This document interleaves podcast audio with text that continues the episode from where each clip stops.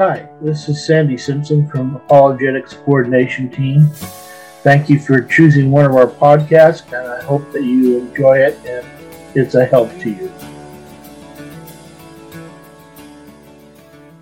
Today, we're going to finish off chapter 9, actually, verses 24 to 27. And I decided to finish it off because I wanted to deal with an issue and that issue is what is the law of Christ? What is the law of Christ? Galatians 6 2 says, Bear one another's burdens and so fulfill the law of Christ. So, what is that law? Well, Jesus assured us, for the law was given through Moses, grace and truth came through Jesus Christ, as John 1 17. By the way, you can look up all these references I have this article on my site. So if you want the references and you want to be able to look them up, go to the site and, and use the article. Um, Paul told the disciples, For by grace you've been saved through faith, and this is not your own doing, it is the gift of God, not because of works, lest any man should boast. Ephesians 2 8. The grace of God appeared teaching us, as Titus 2 11 the gospel is a message of grace to be believed for salvation, Mark 16, 15. We are saved by grace. However, under Moses' law, men had sought justification by law.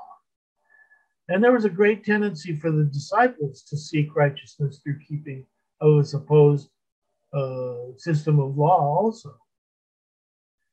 Well, the question is could one be saved by works of the law? Paul gave a definite negative answer to that question. For no human being will be justified in his sight by works of the law, since the law comes uh, through the law comes a knowledge of sin. Romans 2:20. By works of the law shall no one be justified.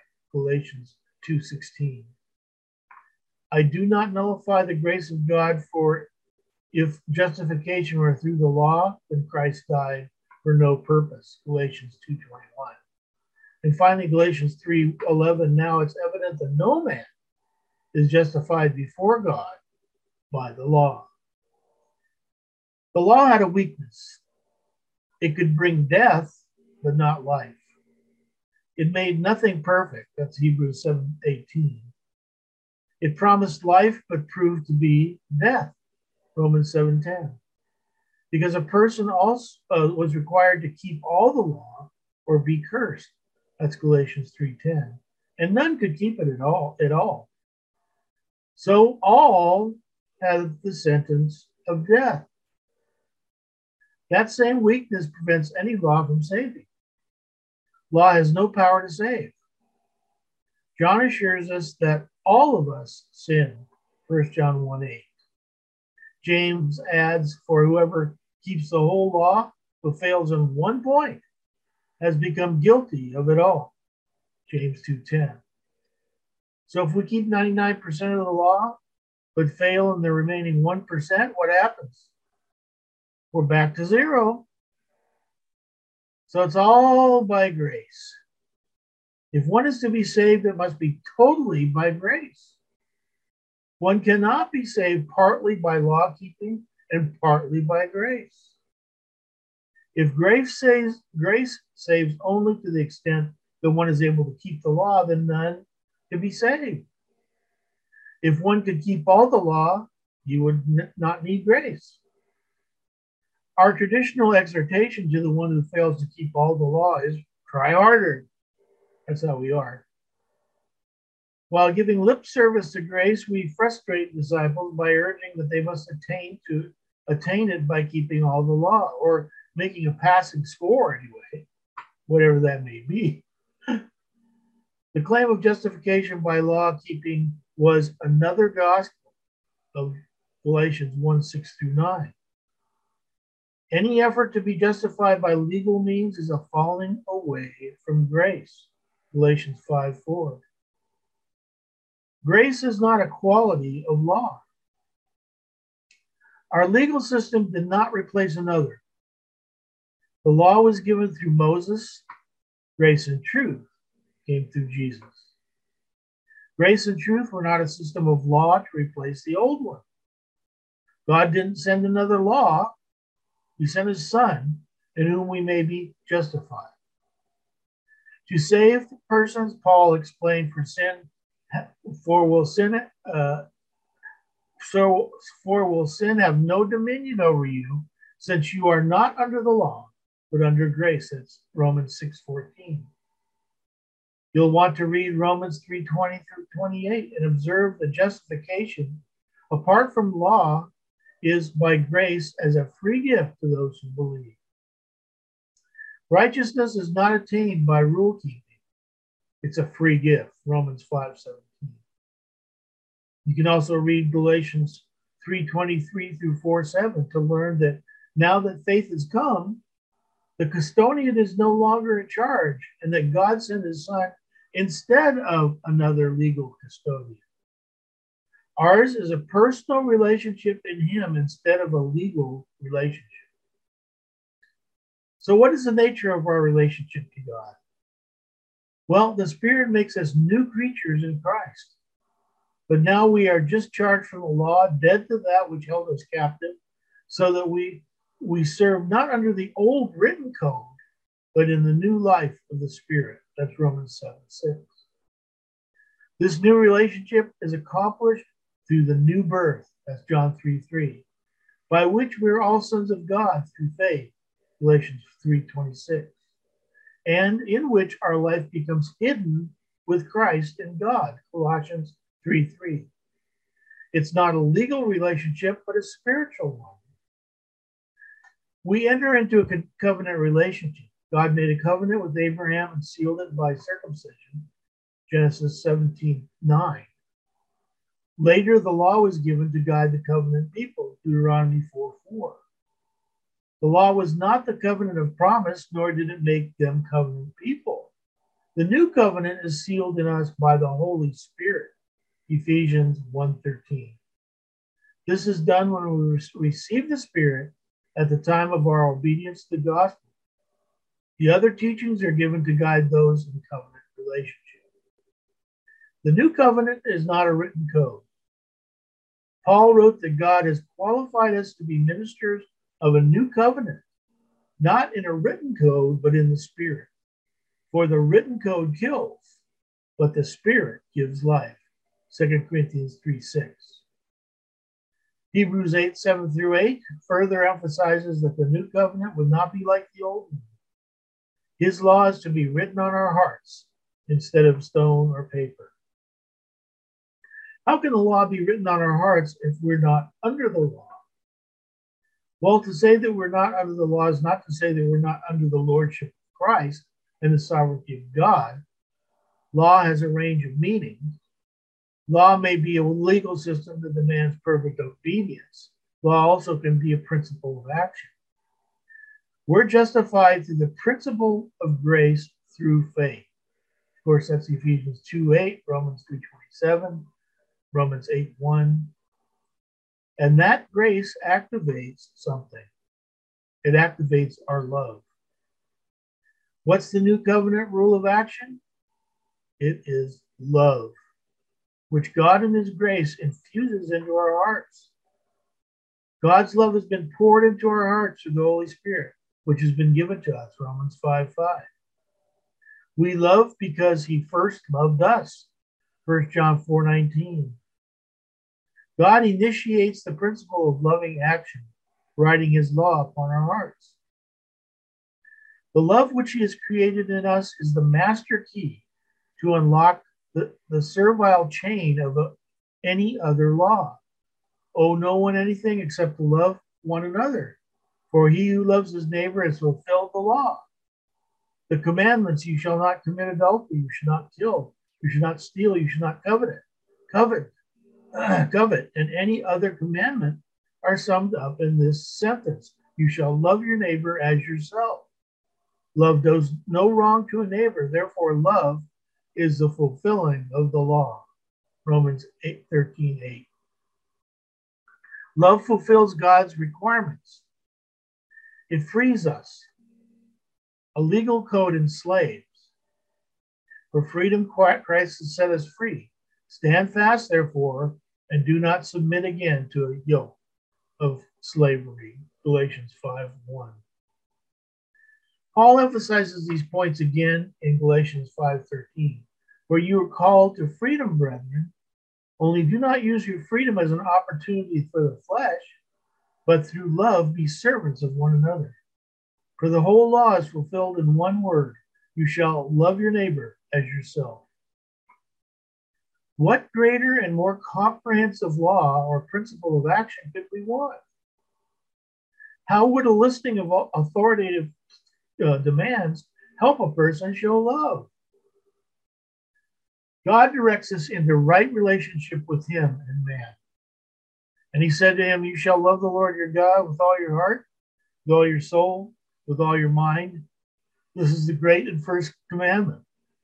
And the second is like it you shall love your neighbor as yourself. On these two commandments depend all the law and prophets. That's Matthew 22, 37, etc.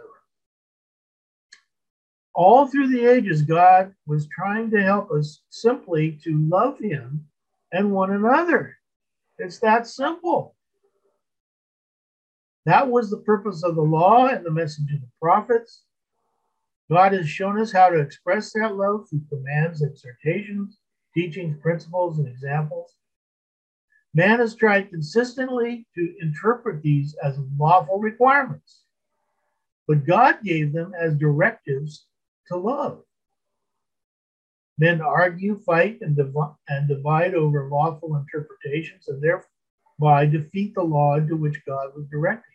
For Christ Jesus, neither circumcision nor uncircumcision is of any avail, but faith worketh through love. Galatians 5 6. As covenant people, we are guided by these, but not justified by them. When we sin as disciples, we depend upon grace for our forgiveness rather than obeying more laws. And you can reference 1 John 1 5 to 10 and 2 1 through 6. So, does this encourage sin, disobedience, and indifference? Anticipating such a question, Paul answered, What shall we say then? Are we to continue in sin that grace may abound? By no means. How can we who died to sin still live in it? Romans 6 1.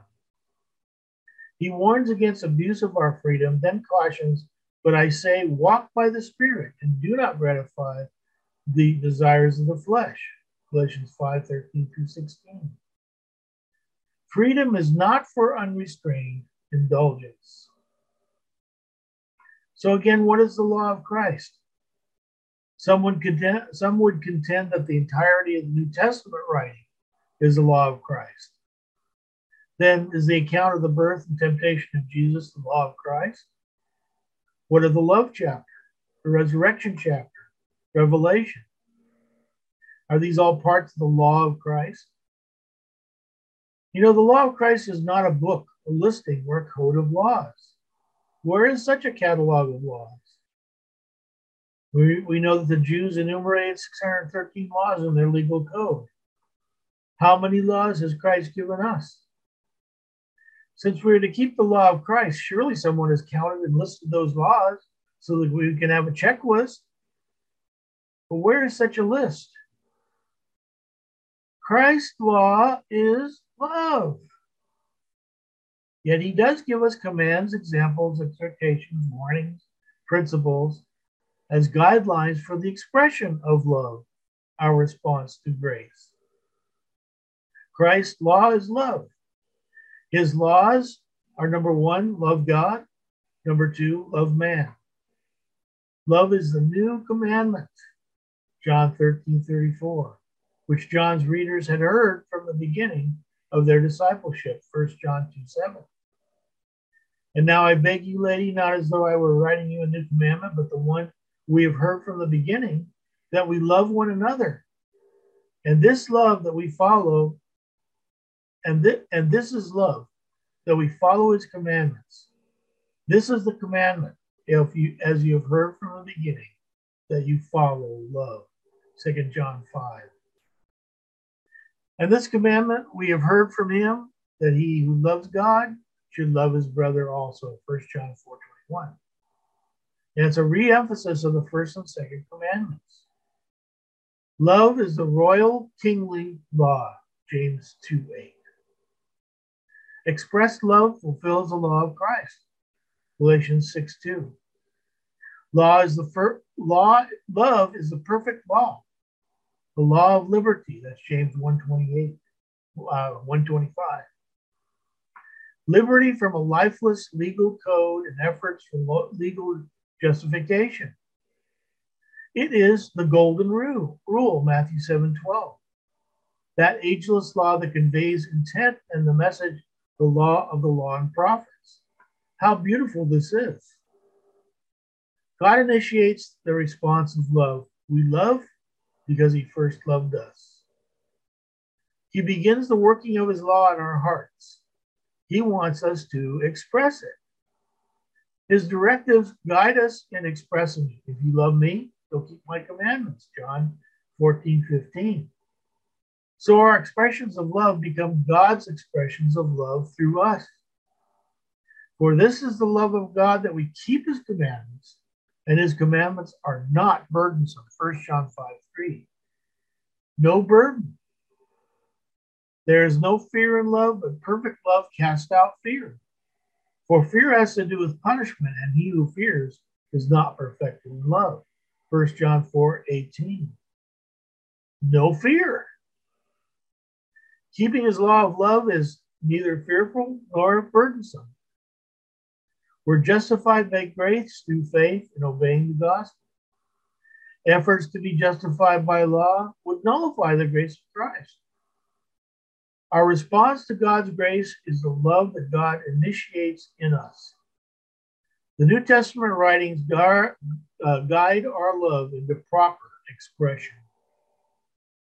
Now, therefore, why do you make trial of, by, of God by putting a yoke upon the neck of the disciples, which neither our fathers nor we have been able to bear? That's Acts uh, uh, 15 10. So let's read uh, verses 24 to the end of the chapter. Do you not know that in a race all the runners run, but only one gets the prize? Run in such a way as to get the prize. Everyone who competes in the games goes into strict training. They do it to get a crown that will not last, but we do it to get a crown that will last forever.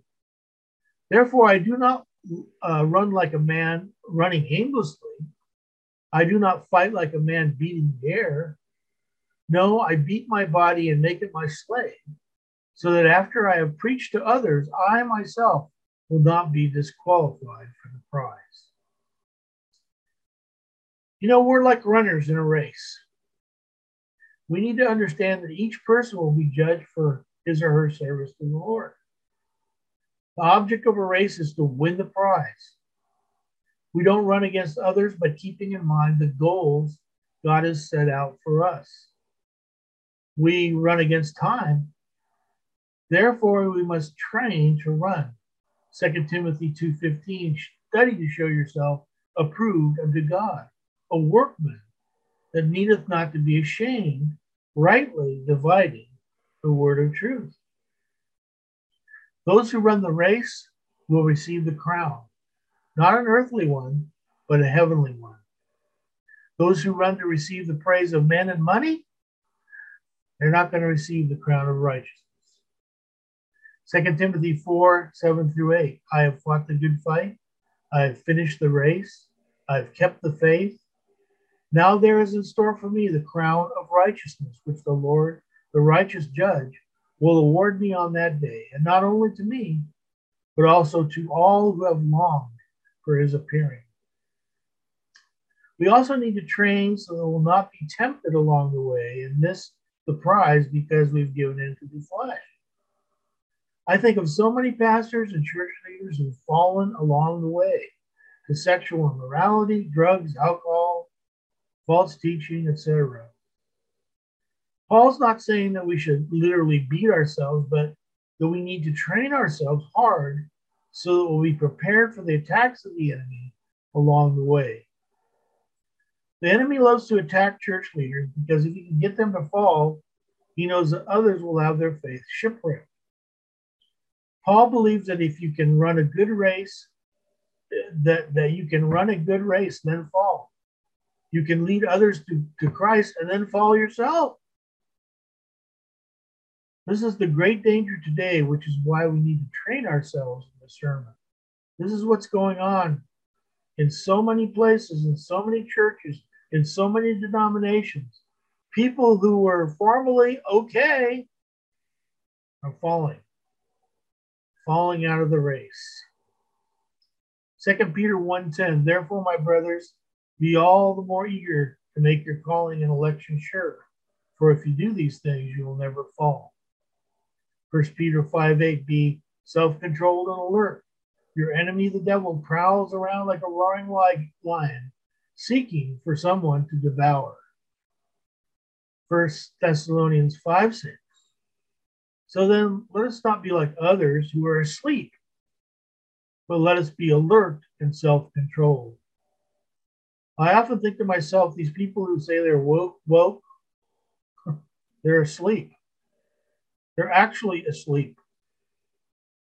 We need to help them to wake up to the realities that the, the Lord Jesus Christ has shown us. That means preaching the gospel.